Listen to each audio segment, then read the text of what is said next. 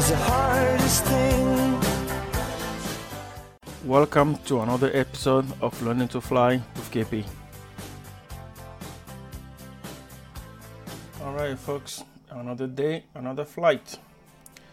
So far in my logbook, I have logged a total of 24.7 hours of um, flight time uh, ground training 13.5 hours, 0.5 hours of night flight, and 0.7 of actual instrument flight. Cross country, zero. 57 daytime landings and one nighttime landing. All right, so I'm still training with my uh, substitute instructor since my instructor is on travel. And today we did uh, traffic pattern work. Looking at the sheet that I have here, what we did today was normal takeoff and landings, short field takeoff and maximum performance climb, soft field takeoff and climb, normal approach and landings. We also did a landing without any flaps, quite interesting.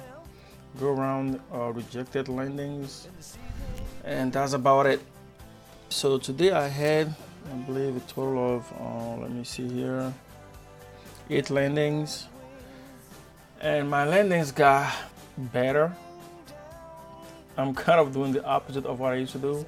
So I'm no longer pointing the, uh, the nose of the airplane at the runway. That is good. What I'm doing instead is I'm, I'm turning base a bit high. And so that is because the plane I used to fly used to be 160 horsepower.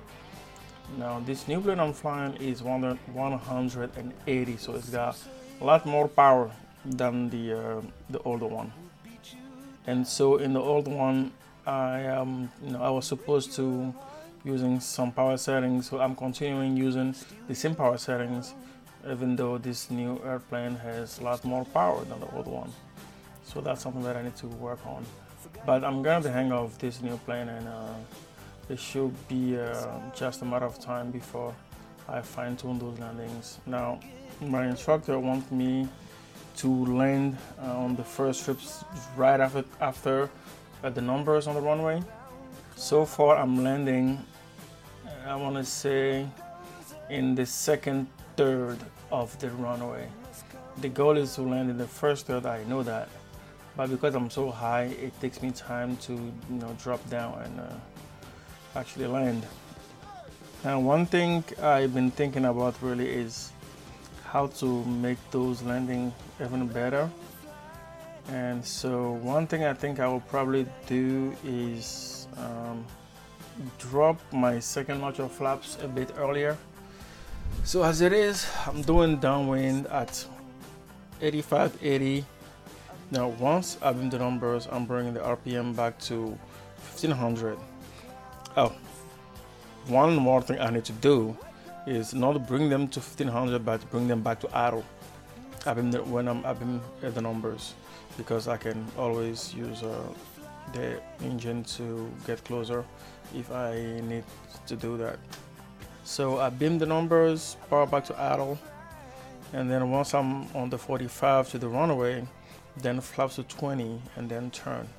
Turn keep the speed at 70 to 75 turn um, final and as soon as I turn final I need to to judge how high I am right away so if I'm on glide slope you know just keep uh, 70 till I'm very close and then I will uh, drop my speed to 65 but if I'm high already then uh, drop the uh, third notch of flaps and keep it at 65 so I will try that next time which is gonna be uh, in about two days.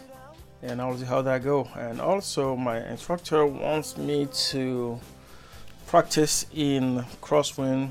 We haven't had any crosswind recently. The air have been really, you know, smooth and calm. That's at the surface though, because at 1,000 feet, I had a tailwind when on uh, on a base. So, yeah.